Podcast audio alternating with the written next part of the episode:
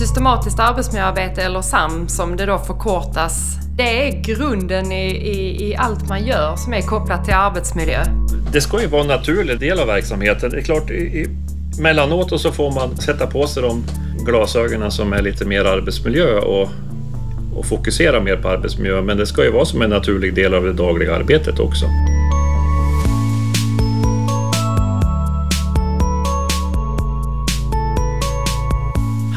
Arbetsmiljö! En poddserie från Arbetsmiljöverket. Hej allihop och välkomna till ännu ett avsnitt i den här viktiga poddserien. Hallå arbetsmiljö syftar till att ge dig viktig information och kunskap om våra arbetsmiljöer. Vi belyser och besvarar frågor kring de utmaningar och risker som kan finnas på din arbetsplats och vi berättar om vilka regler som gäller i olika sammanhang. Den här gången är det fokus på det systematiska arbetsmiljöarbetet. Och den här gången, precis som alltid, har jag sällskap av Ann-Caroline Kostet. Hej! Halloj Fredrik! Du, Arbetsmiljöverket har ju ett stort antal experter och arbetsmiljöinspektörer som varje dag är ute på arbetsplatser och organisationer för att stötta, hjälpa och dela med sig av sina kunskaper. Berätta! Ja, vi är ju en myndighet som har lite olika roller. Eh, själv är jag inspektör, så jag är ute och genomför tillsyn, träffar arbetsgivare. Vi har även de som jobbar på regler, som skriver våra föreskrifter. Eh, vi har administratörer, vi har jurister. Så vi har en samling av eh, mycket kompetenta människor som jobbar med arbetsmiljöfrågor. Och målet och syftet med vår verksamhet är ju att alla vill och kan skapa en bra arbetsmiljö. Ja, något som egentligen borde vara självklart. Precis. Idag ska vi alltså prata om systematiskt arbetsmiljöarbete. Något som ni som lyssnat på oss tidigare garanterat har stött på. Så här har det bland annat låtit. Det handlar om att lyfta riskbedömningar, det systematiska arbetsmiljöarbetet, eh, öka kunskapen, jobba med säkerhetskulturen på arbetsplatserna. Och allting grundar sig i det systematiska arbetsmiljöarbetet. Att man regelbundet gör de här undersökningarna, att man har koll på alla faktorer som kan bidra till risker, som kan bidra till ohälsa och, och olycksfall och att man jobbar systematiskt och, och förebyggande med de riskerna man har.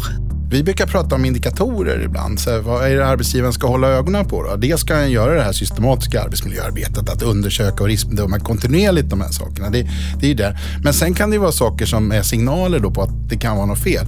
Och det klassiska är som du säger att du blir arg. Uh, och jag vill verkligen poängtera att systematiken är viktig, att man utgår ifrån det systematiska arbetsmiljöarbetet och sen stoppar in belastningsergonomin i det. Ja du Karo, det har varit ett himla tjat om systematiskt arbetsmiljöarbete. Varför då? Vad, vad är det egentligen? Ja det är grunden i, i, i, allt man gör som är kopplat till arbetsmiljö. Systematiskt arbetsmiljöarbete, eller SAM som det då förkortas, är en metodik för att jobba med arbetsmiljö. Det är regler som är framtagna för att förklara hur eh, man ska arbeta med arbetsmiljö, då till skillnad från de föreskrifter som, som mer tar upp sakfrågor. Man kan jämföra det med ett träd, att stammen är det systematiska arbetsmiljöarbetet och grenarna, det är de här mer eh, ingående sakfrågorna som man också ska ha koll på som eh, arbetsgivare och arbetstagare. Eh, det ska ju bedrivas för att man på ett förebyggande sätt ska hitta de risker som kan leda till att man blir sjuk på sitt arbete eller att man skadas på sitt arbete eller att man i värsta fall dör.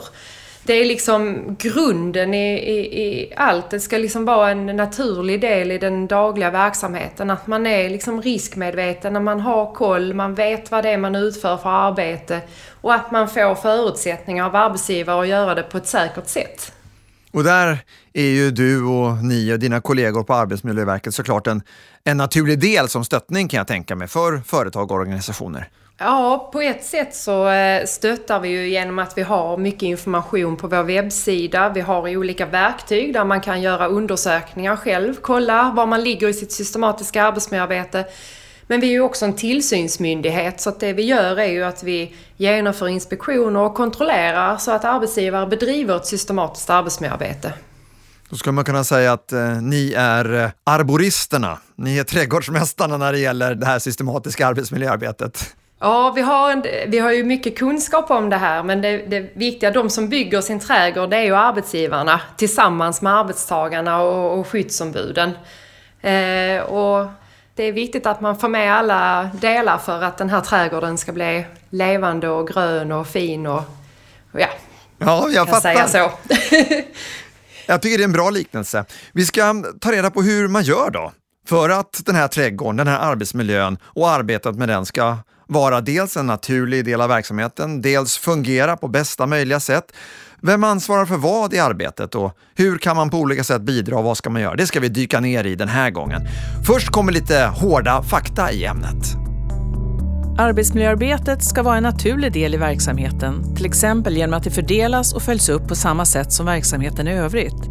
Personer som ansvarar för verksamheten ska också ha ansvar för arbetsmiljön. Den juridiska grunden, roten, för arbetsmiljöarbetet är arbetsmiljölagen. Systematiskt arbetsmiljöarbete, även kallat SAM, beskriver de grundläggande aktiviteterna för arbetsmiljöarbetet. Innehållet i arbetsmiljöarbetet finns i övriga föreskrifter i Arbetsmiljöverkets författningssamling, AFS. De olika delarna i systematiskt arbetsmiljöarbete bildar en helhet. Tack vare kontrollen av enskilda åtgärder och uppföljning av arbetsmiljöarbetet skapas en systematik. Det systematiska arbetssättet hjälper arbetsgivaren att förebygga ohälsa och olycksfall på en arbetsplats. Arbetsmiljöarbetet ger möjlighet för samverkan på alla nivåer. Ja, där fick vi en bra grogrund att stå på när vi nu ska säga välkommen till vår första och poddens enda gäst idag. Leif Söderqvist, välkommen! Ja, men tack så mycket. Även du är ju arbetsmiljöinspektör på Arbetsmiljöverket. Varför då? Ja, varför då? ja, jag jobbade tidigare då inom skolan i 18 år som lärare i fordonsteknik. Ett ämnesområde med många, många risker, både för, för mig och eleverna. Och arbetsmiljöfrågor har alltid legat mig varmt om hjärtat. Så att när jag såg den här annonsen på Arbetsmiljöverket om att de sökte inspektörer här uppe i Sundsvall så sökte jag jobbet och det är 15 år sedan nu. Det är jätteroligt och jätteintressant. Man träffar många olika människor och verksamheter. Eh, och det är också ett väldigt viktigt uppdrag vi har då att jag känner att vi gör nytta. Eh, det är ju inte alltid bara roligt. Eh, ibland är det ju så också att vi blir inblandade i samband med olyckor. Då. Vi ska utreda dem och då, då ser vi ju hur det kan gå om det inte fungerar. För i de allra flesta olyckor jag har varit på så har det alltid gått att förebygga dem. Ja, och det, och det är just det här som vi ska prata om idag, det systematiska arbetsmiljöarbetet. Hur ligger det till då? Ansvar och så vidare? Ja, alltså det är ju arbetsgivaren som är ytterst ansvarig för att det, bedrivs ett arbetsmiljöarbete, att man har koll på sin arbetsmiljö. Va, vad innebär det då, att ha koll tycker du? Ja, men alltså det är ju att regelbundet undersöka arbetsmiljön. Och undersökningar det kan ju vara genom skyddsronder, det kan vara genom enkäter. Och man, man tänker, det står ju undersökning, begreppet undersökning i föreskriften systematiskt arbetsmiljöarbete. Eh, men är det en specifik fråga som, som eh, kanske är buller till exempel, ja men då kan det handla om att undersökningen är en bullermätning. Mm. Man undersöker och man riskbedömer, upprättar handlingsplaner och åtgärder att man, att man har snurr på det här helt enkelt, att man har, har en koll. Men, men sen så, så finns det ju ett ansvar hos oss anställda också att signalera när vi, när vi ser fel så, så arbetsgivaren blir uppmärksam på det och kan göra åtgärder. Men alltså, ansvaret för arbetsmiljöarbetet, det har arbetsgivaren. Karo, när, när, du är ute, hur, hur, ser det, hur ser det ut? Vem är det som uppmärksammar? Vem är det som kollar det här då, som, som gör att du kommer ut på inspektioner? Eh, när jag är ute på inspektioner så är, det, så är det ju både arbetsgivaren och arbetstagarna som uppmärksammar risker och skyddsombuden har ju en jätteviktig del i detta att, att vara en representant för eh, arbetstagarna och eh, kontrollera så att arbetsgivaren gör de här undersökningarna och gör de här riskbedömningarna och, och att det liksom följs upp eh, och så vidare. Men det jag kan se är att ofta så är det ju att man kanske inte riktigt som arbetsgivare har kunskap om hur man ska bedriva ett systematiskt arbetsmiljöarbete. Vad krävs av mig som, som arbetsgivare? Vad är det för undersökningar och hur gör man en riskbedömning och, och, så här. Så att det kan man, alltså det är ju nödvändigt att man sätter sig in i det som, som arbetsgivare. Och sen är ju nästa steg att alla som arbetar där ska ju också ha den här kunskapen för att kunna bidra med var risker finns i verksamheten. Ibland så vet man liksom inte riktigt hur ska jag bedriva ett systematiskt arbetsmiljöarbete. Okej, okay. mm. vi, ska, vi ska prata mer om det. Eh, och, och jag, jag tänker, när menar ni då att man ska göra det här arbetet? När ska det här systematiska, när ska SAM utföras och bedrivas? Ja, alltså det ska ju vara en naturlig del, del av verksamheten. Det är klart, i, mellanåt så får man sätta på sig de lite glasögonen som är lite mer arbetsmiljö och, och fokusera mer på arbetsmiljö. Men det ska ju vara som en naturlig del av det dagliga arbetet också att ser man brister och det finns risker, då ska man ju hantera dem på en gång. Ja, ni, ni säger det både du och Karo, men jag tänker, det, finns den tiden? Har inte folk nog med att utföra sina arbeten? Eller? Ja, jag kan, jag kan ju berätta om ett exempel. Eh, jag, jag, var på en inspektion på ett företag och de hade ingen koll alls på det här med arbetsmiljöarbetet. Men i och med inspektionen och uppföljning och kravställande så fick de snurr på sitt arbetsmiljöarbete. Och sen var det något halvår senare, ett år senare, så träffade jag den här arbetsgivaren i ett privat sammanhang. Jag känner han inte egentligen, men det var på en fest då. Träffade han och ja, han ville absolut prata med mig om det här och han sa det. Men Leif, jag, jag, jag vill bara säga det här. Alltså efter att du var hos oss så förutom att vi har koll på arbetsmiljön nu så har vi fått ordning på hela verksamheten. Så, så att wow. han såg vinsterna i det och det kändes ju jätteroligt att få den feedbacken. För jag kan tänka mig också för aktieägare och, och ledning och styrelse och, och vd så, så, är det förstås viktigt att man också ser ett, ett ekonomiskt incitament. Och visst är det väl så att, att det här är ju faktiskt oerhört kostsamt om människor blir skadade, sjukskrivna. Ja, jag, jag skulle ja, precis flika in och säga det, det personliga lidandet när man blir skadad och sjukskriven är ju också en del av det här som man, det vill vi ju inte liksom att någon ska skada sig eller bli sjuk på sitt arbete. Eh, och det vill säkert inte arbetsgivarna heller att deras arbetstagare blir för att då blir ju produktionen lidande och vi pratar egentligen aldrig ekonomi när vi inspekterar utan vi pratar ju vår arbetsmiljölagstiftning men det är ju klart att det säkert finns som ett incitament som du säger Fredrik. Så, men, mm. men bedriver man ett gott systematiskt arbetsmiljöarbete och har koll så är det som, som Leif säger att det vinner man på. Mm. Det är mer kostsamt att inte göra det. Mm. Det, det, är ju både liksom själva igångsättningen av att få igång ett systematiskt arbetsmiljöarbete. Det är en tröskel att komma över men när man väl har kommit över den så, så ger det vinster i verksamheten. Ekonomiska vinster också, men, men, inte på kort sikt utan det är på lång sikt. Det har ju figurerat någon siffra på 2,20 tillbaks på varje satsad krona arbetsmiljöarbetet utifrån någon undersökning. Vi ska kort eh, få några externa röster som talar om eh, hur det är på deras arbetsplatser när det gäller just det här arbetsmiljöarbetet. Vilken är den största risken för dig att skadas eller bli sjuk på ditt jobb? Jag är ju brevbärare så att det är väl antagligen att risken är väl att man kan bli slitningsskador. Vi gör ju så monotona rörelser, går mycket trappor, öppnar och stänger dörrar. Det är väl risken att bli skadad. Är du aktiv i arbetsmiljöarbetet på din arbetsplats? Nej, tyvärr. Och, och, vem är det som ska ta ansvar för de här frågorna? Det är väl chefen som ska ta kontakt med facket, skyddsombud. Det är väl de, där, den vägen. Sen får väl de jobba sig vidare till högre chefer då, inom företaget. Och vad skulle du säga är viktigt med den här typen av frågor? Jo, men det är, det är viktigt faktiskt för, för trivsel för arbetsplatsen. Man kan ju inte gå på en arbetsplats och känna att jag har ont i knäna, ont i axlar, jag mår dåligt utan ja, man är så mycket på jobbet så man måste ju trivas. Man kan inte gå omkring och känna sig jättedålig och knyta näven i fickan och jobba på utan man måste ju få ventilera. Jag jobbar på LSS boende. Vissa utav de man jobbar för är de psykotiska eller väldigt upprepande eller vissa skrikiga, ja men då behöver man mycket återhämtning. Det är sånt som vi diskuterar hela tiden i arbetslaget hur, och, och prövar olika varianter. Är du delaktig i det här arbetsmiljöarbetet?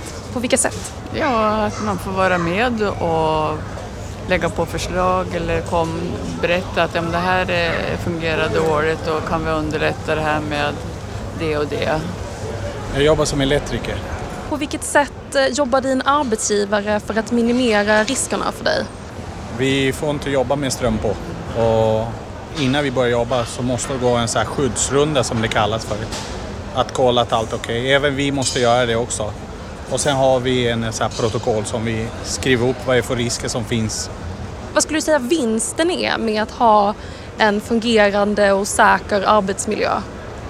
Ja, mindre skada för det första. Det, alltså det är säkrare för, för min skull i alla fall. Så att jag inte skadar mig och sådana saker. Ja, de eh, belyser ju flera olika perspektiv på det här viktiga allihopa. Alltså de här frågorna är ju inte alltid helt lätta att lyfta, vare sig spontant eller naturligt. Va, va, vad säger ni Karo och Leif? Vid vilka tillfällen och i vilka forum kan man ta upp de här frågorna, arbetsmiljöfrågorna? Ja, nej, men jag tänker ju typ arbetsplatsträffar, personalmöten, eh, ja, i medarbetarsamtal. Men sen är det ju också viktigt det här att man, man kan ju inte vänta till en arbetsplatsträffen om man ser en risk eller till medarbetarsamtalet utan då, då bör man säga till på en gång. Eh, det är väldigt viktigt det här att arbetstagarna eh, har möjlighet att medverka i det systematiska arbetsmiljöarbetet. Det blir fler ögon som ser. Och sen tänker jag också eh, det här att alla verksamheter ser väldigt olika ut och som vi hörde nu här på intervjuerna så, så kom ju de som blev intervjuade från olika typer av verksamheter där man har olika typer av risker. Och då är det ju viktigt att man har koll på vilken lagstiftning omfattas vi av utifrån de risker vi har och att alla förstår eh, vad det innebär att jobba med det systematiska arbetsmiljöarbetet. När ni beskriver det så här så, så, så tycker jag det, det, låter som att det är någonting som verkligen ska finnas med i helheten, från individnivå upp på, på styrelsenivå och allt däremellan. Jag tänker i, i grupper som ansvarar för budget, som ansvarar för kontakten med leverantörer, med projektering, vid inköp. Det måste finnas med mm. Eh, om man tar in vikarier, överallt. Ja. Ni ska få berätta lite mer om hur då hur ska man bedriva det här systematiska arbetsmiljöarbetet? Ja, alltså det är ju ett helt system det här, men de, de centrala aktiviteterna, det är ju det här med, med att undersöka. Det kan vara skyddsronder, det kan vara vid medarbetarsamtal, enkäter, mätningar. Och det som är väldigt centralt i SAM, det är ju det här att sen ska man då riskbedöma. Eh, och med utgångspunkt då i riskerna man har hittat, riskerna man har bedömt, så, så ska man då planera åtgärder. Och kan man då inte göra åtgärderna på en gång, det, det, kan ju vara, det kan vara tidsbrist, det kan vara ekonomiska förutsättningar, så kan man då skriva in det i en handlingsplan där man har en ansvarig person, man har ett bortre datum och även då en, ett kontrolldatum när man ska se att det här verkligen blev gjort och att det, det fick den effekt som man hade tänkt. Men, men det är ju viktigt att alltså man kan inte bara skriva in i en handlingsplan och vänta på att man kan göra det om det är allvarliga risker. Då kan man ju behöva vidta tillfälliga åtgärder fram tills att man har gjort den slutgiltiga åtgärden. Då. Och det kan ju vara personlig skyddsutrustning. Det kan vara skriftliga instruktioner hur man ska göra. Det kan ju till och med gå så långt att det behövs ett, ett omedelbart verksamhetsstopp, eller hur Karo? Ja, alltså om det är så att man har väldigt allvarliga risker i verksamheten och arbetsgivaren inte åtgärdar dem så, så kan det ju bli frågan om att ett skyddsombud lägger ett skyddsombudsstopp för att stoppa det tills åtgärder är gjorda. Alternativet om det inte är direkt eh, risk för liv och hälsa är ju att skyddsombudet begär åtgärder av arbetsgivaren utifrån vår lagstiftning då, arbetsmiljölagen. Och då begär man åtgärder utifrån sjätte kapitlet, sjätte paragrafen A som, som rör samverkan. För det är det det handlar om. Allt det här handlar om samverkan och att den ska fungera. Om, om vi utgår ifrån att någonting har hänt då, Leif? Då beror ju på också hur, hur allvarligt det är det som har hänt. Eh, jag skulle vilja börja där att vi, vi nästan pratar om eh, tillbud när det nästan håller på att hända saker och ting. Ja. Det är ju jättevärdefullt om man får in de här nästan-händelserna innan någon har gjort illa sig. Eh, och det har ett exempel sedan, sedan många år tillbaks. var på en verkstad där man reparerade lok och tågvagnar. Ett arbetsmoment var att de skulle syna hjulen på tågvagnarna.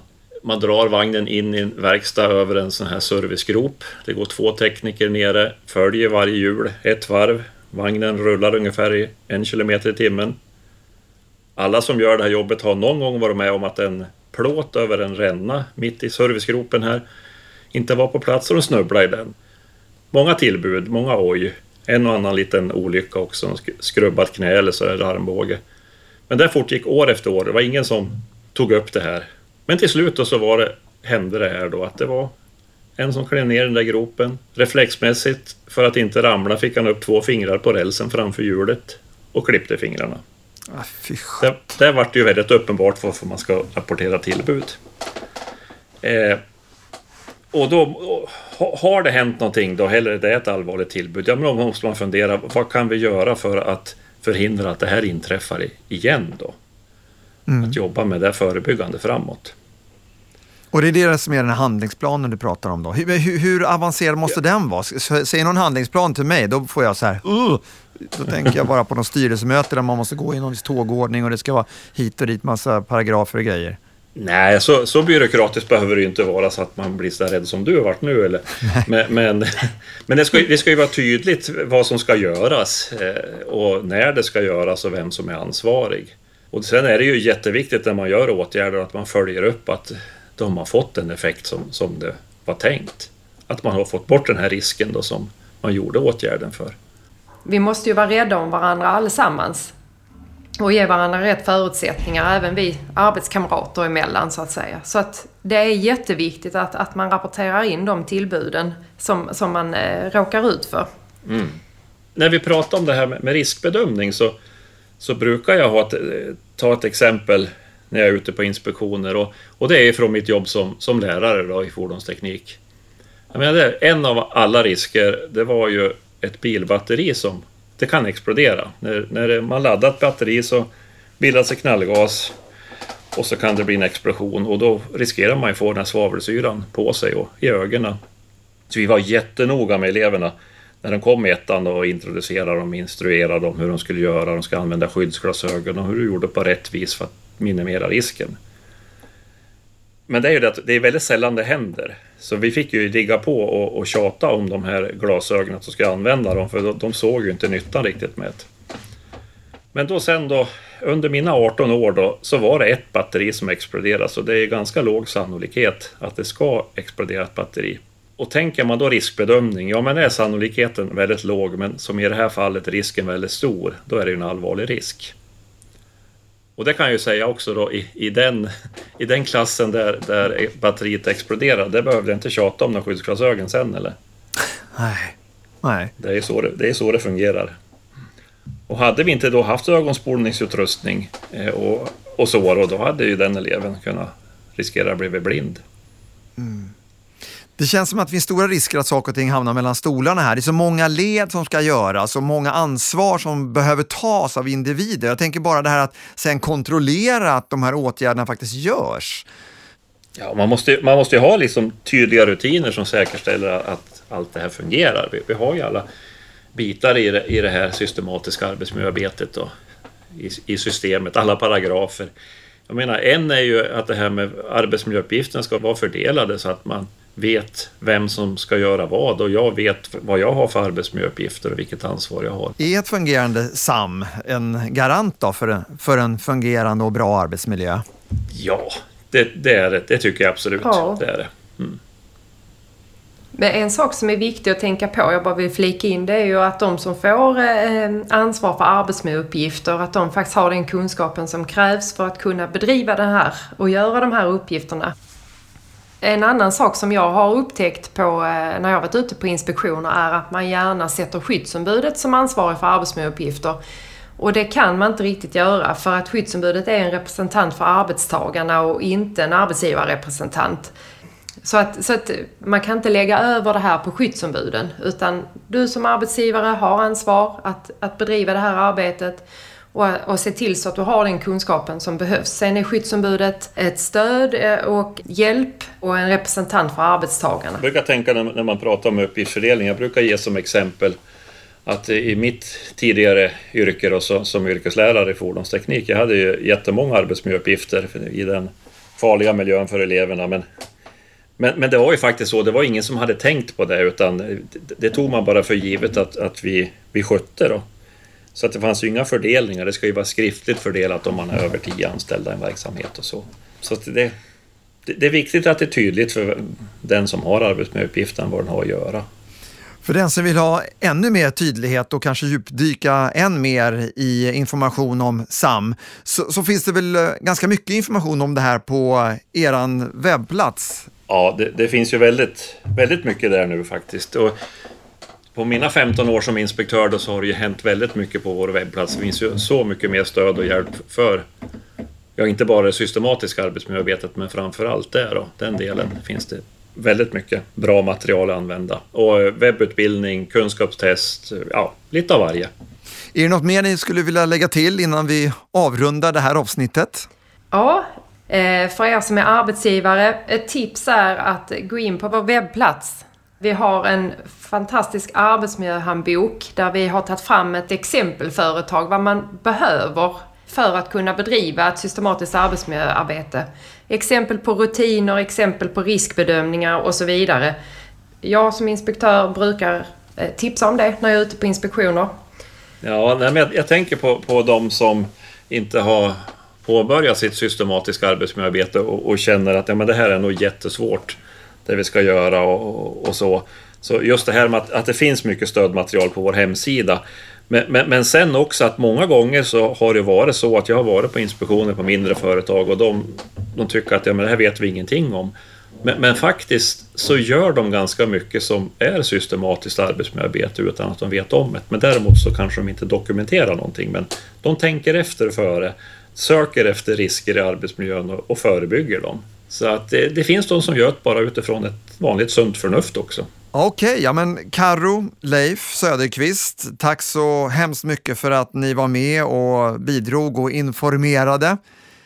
En kort summering av det här SAM, det här systematiska arbetsmiljöarbetet som är så viktigt, ska alltså vara att eh, kontinuerligt, regelbundet titta på arbetsplatsen och se om det föreligger några risker. Gör det på skyddsronder, gör det på möten, ta in kollegor och medarbetare och be dem ha ögonen öppna. Vissa undersökningar behöver göras oftare än andra, kanske om man omorganiserar eller flyttar och så vidare. När man sen har analyserat, ja då ser man, finns det risker? Då gör man en handlingsplan för att åtgärda dem och så ser man till att följa upp det åtgärdspaketet man har kommit fram till. Och så naturligtvis informera och öka kunskapen kring de här frågorna på arbetsplatsen. Är det ungefär så du skulle ha summerat det här Carro? Ja, det var en bra summering. Jag eh, vill dock betona vikten av att man gör en skriftlig riskbedömning när man har undersökt. Så att man får ner alla sina risker på ett papper och att man gör en värdering av de riskerna, hur pass allvarliga de är. Så att man har lite koll på sina risker innan man tar nästa steg och gör handlingsplanen. Då så, Karro och Leif, får ni gå tillbaks till ert viktiga arbete som inspektörer och ni som lyssnat får fortsätta med ert viktiga jobb, vad det än det nu är och var än du än är i vårt fantastiska land. Där ingen ska behöva bli sjuk, skadas eller i värsta fall dö på grund av sitt arbete. För om vi alla hjälps åt och om vi alla tar ansvar så kan det faktiskt bli verklighet. Hej så länge!